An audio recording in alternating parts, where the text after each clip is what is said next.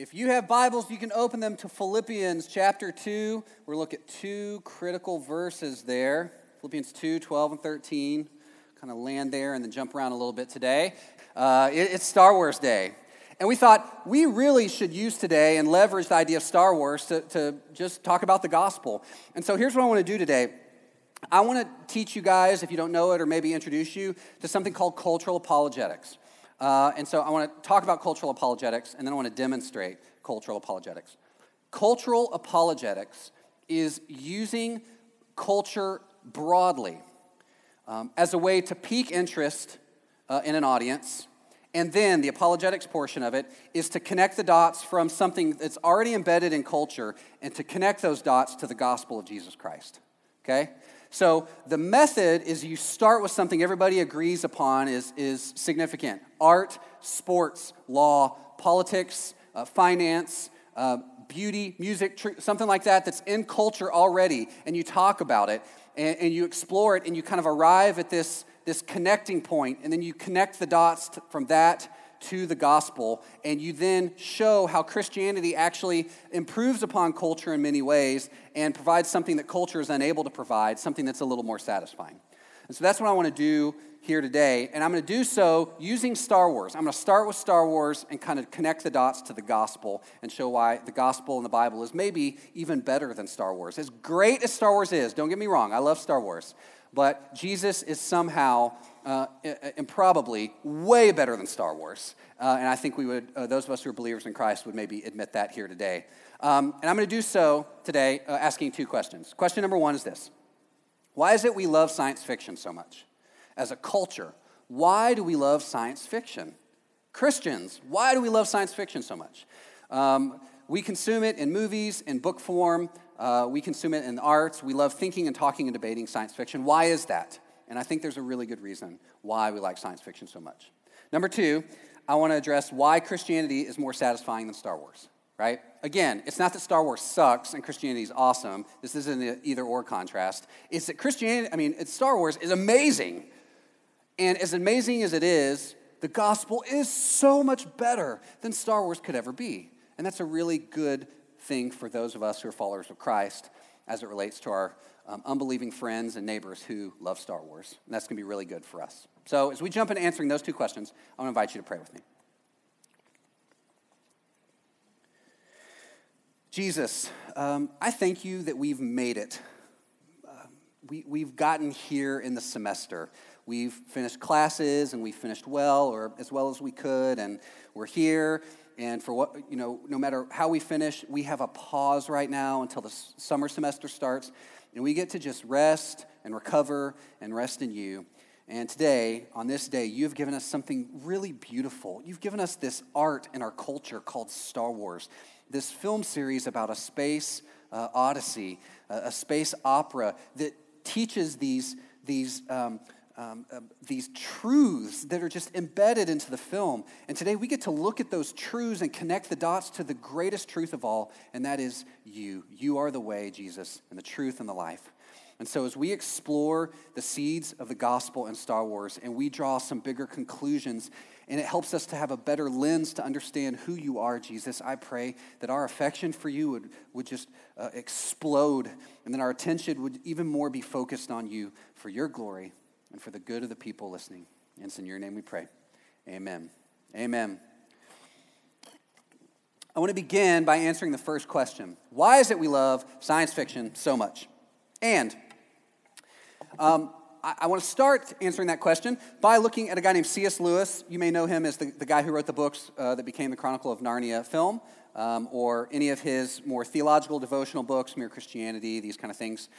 And C.S. Lewis, who was a, ro- Romance languages scholar uh, at, uh, in, England, um, uh, Lewis has this uh, really interesting contrast. And I don't know that we understand it so much, but um, I think maybe it, it, the, the, the most uh, prevalent current contrast we experience uh, has just happened. There was recently in Washington, uh, D.C., this uh, March for Science. You guys may have heard about it. Some of you who are more conservative politically probably didn't like it on Facebook.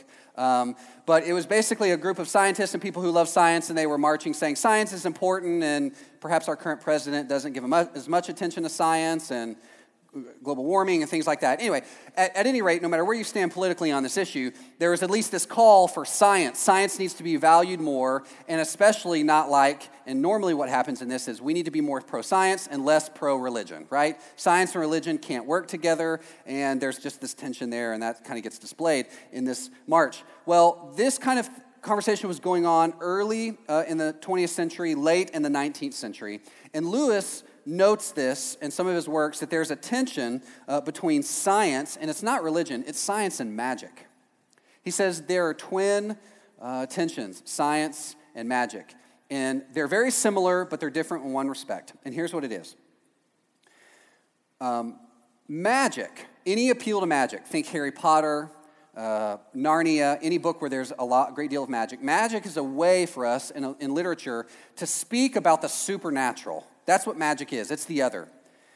And the role of magic in literature, uh, especially as it relates to the characters, is magic is supposed to change the characters on the inside. It's supposed to transform their character in this magical way right? And so the whole goal and the whole role of magic is to show how these characters progress internally, inside out. That magic comes in and it changes the person's life from the inside out, and it's just this supernatural thing we can't talk about. If we can't really figure out the variable there, it's just it's magic. It's an appeal to magic, right? And so all these books about magic is really a book about watching these characters who are seemingly ordinary become extraordinary through this process of internal change. Think Harry Potter, right? He's just now, I don't know much about Harry Potter, to be quite, quite honest. I've read like the first six chapters of the first book. Jasmine is shaking your head here. Uh, several of you are shaking your head going, I thought you were a Christian. You don't read Harry Potter? Um, and then some of our like really, really conservative friends are like, Harry Potter is devil, right? I'm glad you don't read Harry Potter. So just be cool, people. Um, so, uh, but what I understand, like in the very beginning, Harry Potter is just kind of this normal kid. He lives under the staircase. He's kind of abused by his family. And through this process of magic, he becomes this wizard who's an amazing wizard. And again, changes him from the inside out. This is the role of magic in any book, in any film, something like that. Well, on the other side, you have science. And the uh, literary thinkers and the scientific thinkers in the early 20th century are really at odds, especially if you read all of the, the scientific journals. The scientists will say things like, um, no, the role of science, you're close, magic, but the, the role of life, and specifically the reason why we like science, science teaches us, it empowers us to control the world around us and shape it as we see fit. Okay, so magic changes you from the inside out. Science is you using science to change the world around you. Okay? We can observe, we can know these things, we can go to a plot of land, we can use scientific principles and machines that we build to change that land from a hill to a flat uh, plain, and we can build houses on it using engineering and architecture and all these things. All these disciplines we learn, we can change the world around us. Science, there's all this hope in it because it allows us to do so. It's a very powerful too, a tool. And these two things are at odds. You're either someone as Lewis would say, who wants to change the world around you, or you're someone who wants to be changed from the inside out. But there's both kind of a change going on in different ways. And of course, as Lewis notes, these are false positives. And at this time period, there's really not a lot of uh, a third way there between magic and science, and literature and art or anything like that. And then, strangely, end of the 1900s, beginning of the 20th century, there's this emerging third way genre that comes in, and it's coming on your screen. It's called science fiction. And Jules Verne is one of the earliest uh, science fiction authors, um, 20,000 Leagues Under the Sea, things like that. But eventually you get into science fiction. There are people who are exploring space and things like that in the early first part of the 20th century. And obviously in 1977, there is the launch of Star Wars, right? And Star Wars is really the first big, like culturally relevant science fiction work of art and it just captured the imagination of America. And what science fiction does here, principally, is it provides a third way between science and magic.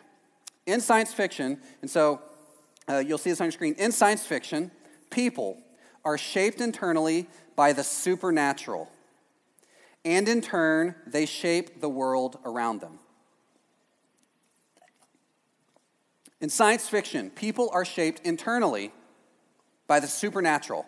When you talk about magic, it's basically a literary term for talking about the supernatural. And so in science fiction, what you see is people are shaped internally by the supernatural, but they don't stop there, because if they just stopped there, that would be magic. In turn, they then use the supernatural in their internal shaping to shape the world around them. Okay? And this is a science fiction film or work of art, literature, etc. So with that up there, I want to I want to note an interesting parallel. And this is the reason why I think we like science fiction as Americans, but also much more so as Christians. Because I want you to notice this. In Christianity, people are shaped internally by the supernatural. And in turn, they shape the world around them. In Christianity, the Christianity of the Bible, people are shaped by the supernatural. And in turn, they are called to impact and shape the world around them. This is what evangelism and discipleship is or are. They are the methods Christians use to shape the world around, of, uh, around them, one soul at a time. And so I want to show you uh, in the Bible just two things where we see this uh, demonstrated. First, uh, where I had you guys open up Philippians 2 12 and 13, I want you to look at what Paul writes here. I'm reading from the English Standard Version. Paul says this Work out your salvation with fear and trembling. Notice that. Work out. You're doing, you're, you're working, you're, you're energizing outward. Work out your salvation with fear and trembling. Why, Paul? Because, or for, it is God who works in you. Now, there's an inward working there as well in the dynamic uh, both to will and to work for his good pleasure.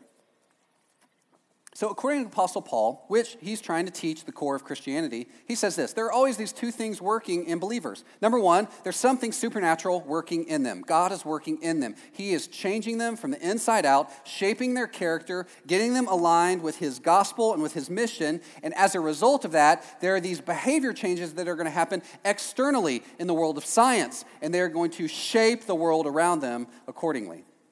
Now, lest you think that this is just Paul just being kind of a jerk, like, okay, I got the basics of Jesus and I'm going to do my own thing, right?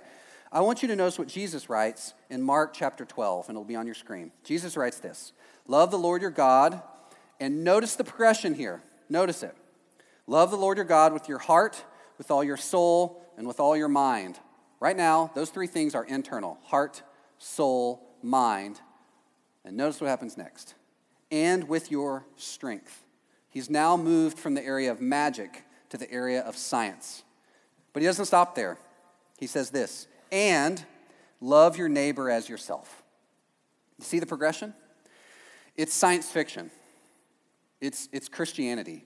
It's there's something supernatural that starts inside and it moves its way from your heart to your soul and mind and then into your strength so that you can love your neighbors. The, the core of the gospel is this, guys it's that there is a supernatural God, or if we're going to borrow literary terms, there is a God of magic who exists outside of our normal, scientific, boring world. And he is constantly interjecting this supernatural stuff into our existence but it doesn't happen external to us, it actually happens inside of us. When God saves you, when you're born again, when you become a believer in Christ, He puts the Holy Spirit inside of you and it sets off this chain reaction. God is constantly working in you. That Greek term there is energon. Sound like anything you know? right? It's energizing. He is energizing you constantly with His Holy Spirit. He's working inside of you, and He's doing so not so that you can be like, oh man, this feels good, right? This is not for our own selfishness. We're like, are you feeling the buzz of Jesus right now? I am super buzzed on Christ, right? No one is saying that, right? It's so that as that buzz happens inside of you, it's to make its way into your appendages and work itself out in the external relationships so that the gospel that transforms you now transforms everybody else. There's this uh, saying that old preachers say all the time. They say there are basically five gospels out there, right? There's the gospel of Matthew, Mark, Luke, and John. And then there's the gospel according to you and your life. And the thing about the world we live in now is most people, most of our friends that we know who are not Christians, they're never going to read the first four gospels. They're going to read your life. And that's that's always been the case, but I think we sometimes are blind to that, having grown up into some extent a Christian culture that has gone before us. But this has always been the case in the world. And so God, from the beginning, set up this plan. He said, Here's what I'm going to do I'm going to put magic inside of every Christian, and it's going to work itself out. And then, in a, in, in, a, in a science fiction kind of way, it's going to work itself out to where now you work that magic, work the gospel in your relationships, and you change and shape the world around you. It's science fiction, it's Christianity. This is why I think Christians like science fiction, because it, when we watch science fiction movies, they seem so much like the Bible we read. Um, when I was uh, a senior in high school, which I'm super old, I'm like a suburban dad now, um, which I say is a badge of pride. I got two kids and a wife and a mortgage payment, and you know I'm in an HOA, and they you know tell me what I can and can't do with my house. I'm living the dream. Um, so uh, I remember when I was a senior in high school in 1999. Okay, wait, wait for it. No, no, that was good. You guys didn't judge me in condescending way. Y'all were like, oh, wow, that's weird. So, um, so in 1999, um, The Matrix came out. Now, it's a pretty new Christian. How many of you guys seen The Matrix? Show of hands. Oh, shout out. Y'all are Christians. Cool. Okay. Um, so The Matrix came out, and I remember watching it for the first time going, oh my goodness, this is the Bible, right? This is the gospel right here. Like, oh my goodness. And really, it makes sense. This is the, the heart of science fiction. There's something supernatural that happens inside the main character, Neo, spoiler alert, and he becomes, you know, the one and he changes the matrix around him, right? It's science fiction, it's Christianity 101. And I remember there's a very interesting interview with the, the two brothers uh, who wrote the, the film, and they said, We are so angry and upset that all these evangelical Christians think this movie is about the Bible, okay? If you know anything about the Matrix series, the first one was, you know, it was what it was. And then the next two were just like really filthy and raunchy by comparison. And it's because the two brothers were so mad that Christians adopted that movie into their canon that they were like, we're going to make sure there are no Christians who ever watch this movie again, right? Like they just never watch any, any part of this series again. And I just remember thinking, that's so strange. Like we live in a very weird world. But the reason I think so many Christians like that film and the reason so many Christians like the fil- films like Contact, if you've ever seen Contact, or uh, recently uh, Interstellar. You guys saw Interstellar? Again, at the heart of all these movies is this idea of love. Like human uh, cultures cannot escape the a priori or the, the self evident um, experience of love, and, and you can't quantify it with science and you can't explain it with magic. You've got to use some kind of third realm, and that's called science fiction. And it, there's no uh, mistake that all these science fiction movies end up talking about love. Why? Because when you're, you're dealing with the larger truths of internal shaping and external shaping, you have to at some point come around this idea of the truth, who is Jesus Christ, because he's the one who provides all this. And so the reason I think, to answer the first question, we love science fiction so much is because it parallels the Bible so closely. And personally, I believe God gave us science fiction as a way to just reinforce the truth of the gospel because He is kind and He wants so many people to come to put faith in Christ. So if you have a bunch of nerd friends out there, maybe you are a nerd here, okay? If you have a bunch of nerd friends, right? Maybe they're in the band, uh, they played Pokemon or, you know, they, they had like weird trading cards or whatever games, or they played Settlers of Catan or you know, whatever kind of cultural stereotype you want to apply to these friends, right? And maybe they don't love Jesus, but they really love Settlers of Catan, or they don't love Jesus, but they really love Star Trek, or they don't love Jesus, but they really love Doctor Who. Guess what? God's already got them, right? You can have confidence having that conversation with them because you can start with science fiction and you can direct the way right back to Jesus. So that's question number one. Question number two. Question number two. Uh, why is Christianity more satisfying than Star Wars? Why is Christianity more satisfying than Star Wars? I want to talk to you guys about the four types of Star Wars characters that you are going to find in the church, okay? I think there are basically about four types of Star Wars characters. Now, I don't mean four specific characters, I mean types. So, throughout all the Star Wars universe, both on screen, any of the cartoons, any of the fan fiction, you're going to see these four types of characters. Um, and I want to talk about the four types you're going to meet in church, in your life group, uh, who attend a worship service, etc. Okay? And there are these four types. You can write them down on your bulletin. Number one, the Jedi. Number two, the Sith. Number three, the fighter. And number four, the rebel. Okay? The Jedi, the Sith, the fighter, and the rebel. And I want to explain what I mean by this. I want to explain what I mean by this. The Jedi. The Jedi is someone who is shaped by the supernatural and who changes the world as a result. This is a Jedi. This is the hero in the Star Wars universe. Someone who is shaped by the supernatural, in this case, the Force, and as a result of being shaped by the Force, shapes the world, changes the world, saves the world uh, around him or around her. So you can think of Obi Wan, you can think of Qui Gon Jinn, you can think of Rey. Okay? Uh, these, are, these are Jedi. At least we think, based on the, the, the trailer for uh, episode 8. Okay? Um, and let me just say this uh, as, a, as a father of a daughter, I'm very happy that they're moving in a direction of making Rey a Jedi because I have a daughter and my daughter wants to be a Jedi. And what I don't want to tell my daughter is that all she can be is a princess. She loves to be a princess, don't, don't get me wrong. She loves wearing dresses and things like that. But my, my daughter also rides a, a, a, a toy motorcycle uh, and she has a Barbie Jeep, okay? My daughter is from Texas, she's country, okay? So, right? So she's got a she's got a dress on and she's got her boots and she her, my wife will probably teach her how to shoot a gun at like age 5, which is next year. So, here we go. So that's the Jedi. Number 2, the Sith.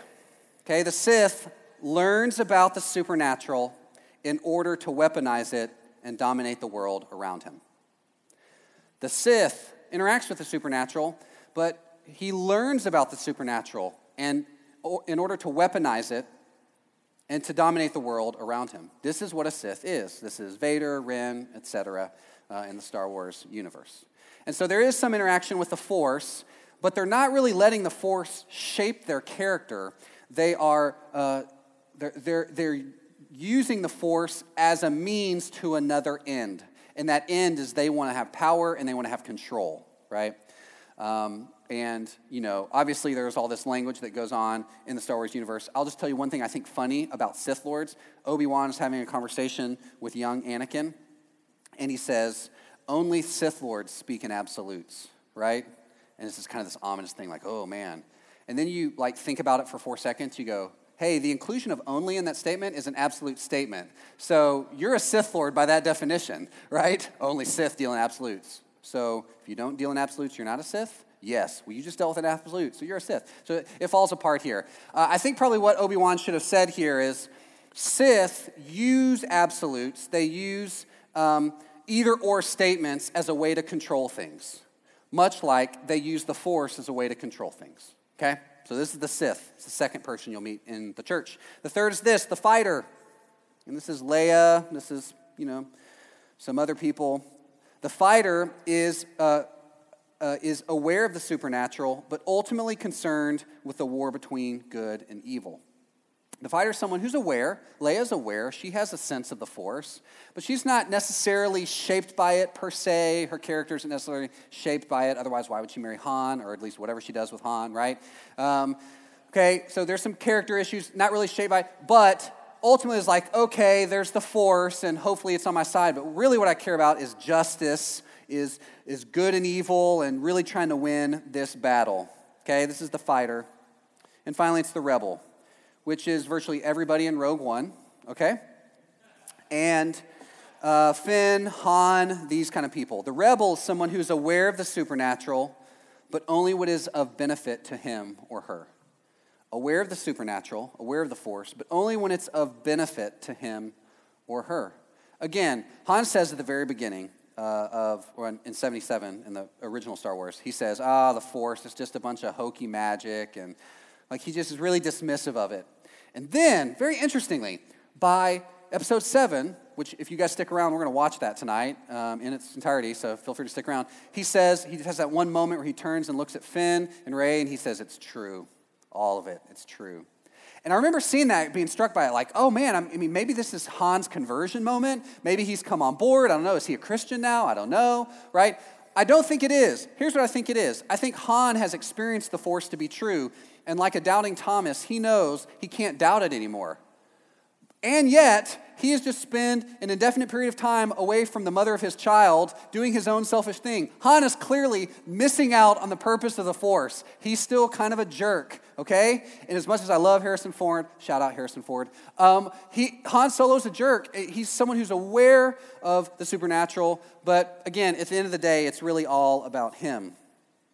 Now, with these four definitions in mind, I want you to just spend about 10 seconds seeing if you can identify them. And hopefully, you've been doing this up to this point. Identify them, uh, people you've met in church. Now, be cool. Nobody in here. I don't want anybody pointing fingers. Don't, don't be like, Sith Lord, Sith Lord. That girl's crazy, right? No, none of that, right? Okay. Okay. Here are the four types of people you're going to meet explained. The first, we'll go in reverse order the rebel. This is the cultural Christian. A cultural Christian is someone who's aware of the supernatural, but only when it's of benefit to him or her. These are people who stand out in the public and say, Oh, I'm a Christian, I'm a Christian, I'm a Christian, I'm a Christian, I'm a Christian, when it's beneficial for them. And then when it's not, they're like, I don't know Jesus. Yeah, those people are kind of crazy. Yeah, yeah, that's right. Let's burn them, right? Okay.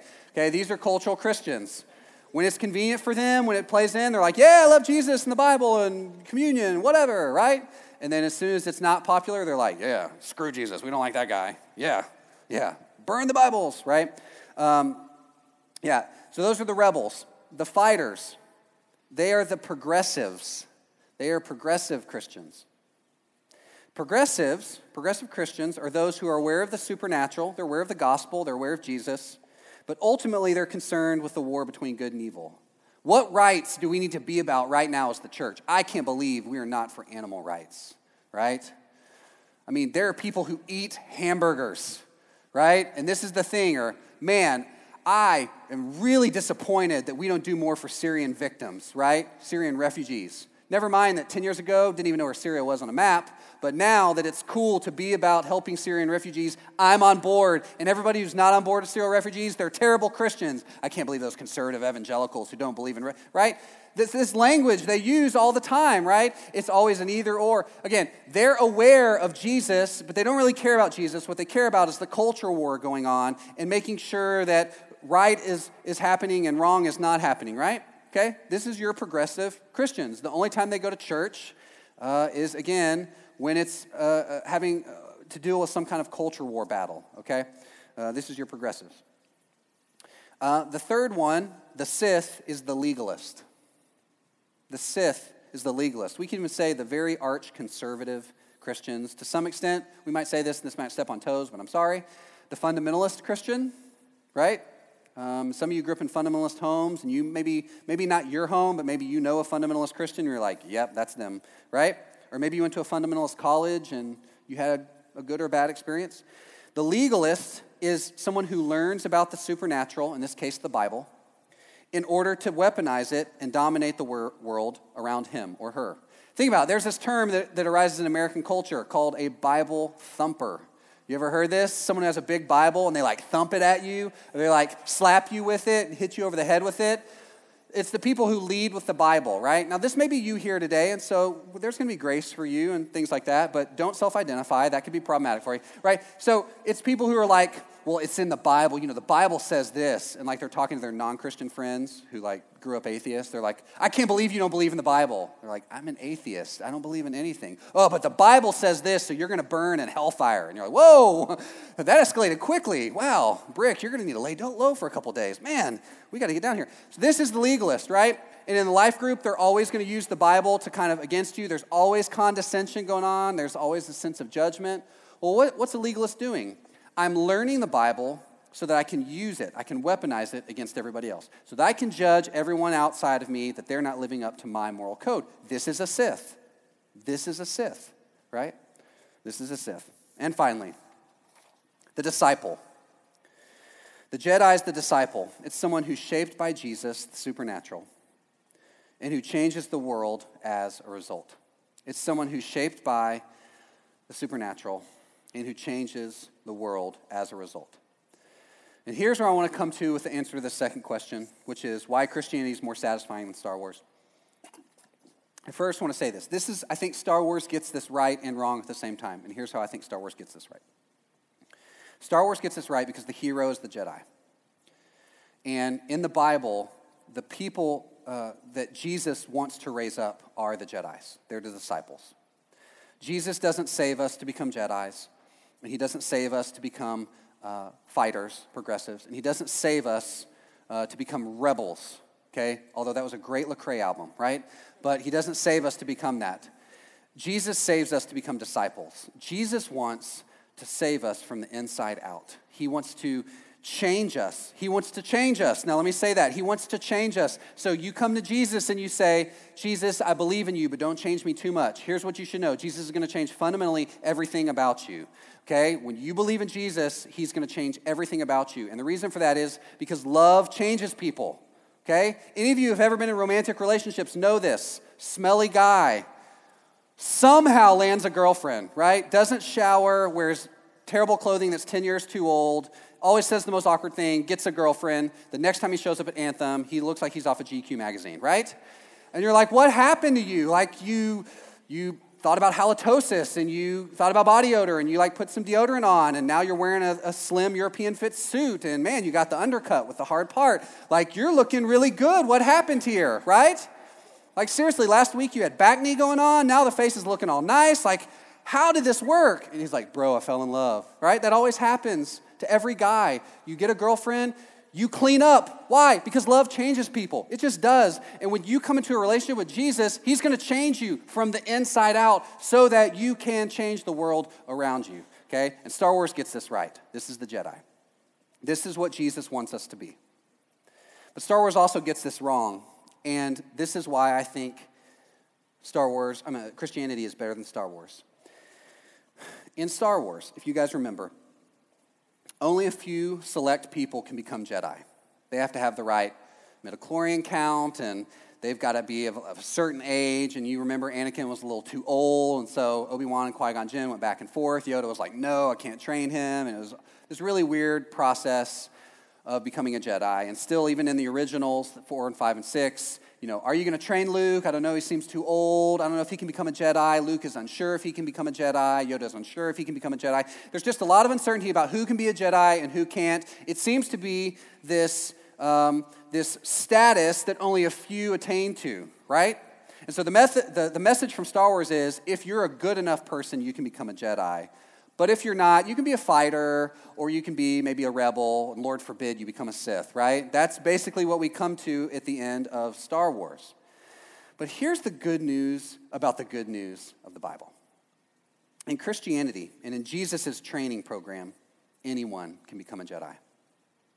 In Jesus' training program, anyone can become a Jedi. Listen to what Jesus says. And I, brought a couple of verses together in Mark 8 34 Matthew 28 20 and Matthew 4 19. Here's what Jesus says, and you can notice in, in basic if anyone would follow after me, if anyone would follow after me, behold, I will be with you always. Follow me, and I'll make you fishers of men.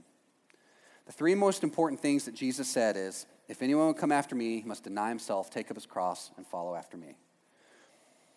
But at the very end of the Great Commission, behold, I'll be with you always, even to the very end of the age. And he says, I will make you fishers of men. If you're someone who's here today, and maybe you've been uh, a, a fighter or a rebel, here's the thing I want you to know Jesus doesn't put a limit on the disciples, he doesn't put a limit on who can be a Jedi in Christ. And so maybe this summer, what God wants to say to you this is come on, come on. It's time to jump into the story of science fiction, of the gospel. Come on. It's time to let the magic begin to change you from the inside out. Come on. You're going to change a whole lot, but then, oh man, it's going to be so sweet. You're going to see Jesus change everybody around you for his glory and for your good. Let's pray. Jesus, I thank you that um, you have given us something like science fiction so that it can call attention to the good news of the gospel. And as we think about that and process what's in your word and process the good news that in your training program anyone can become a Jedi, I pray, Jesus, that you would raise up disciple makers and Christian Jedi's in this room for your glory and for the good of the people here and for the good of the people who are dying in Orlando and who need to hear the message of Jesus' love.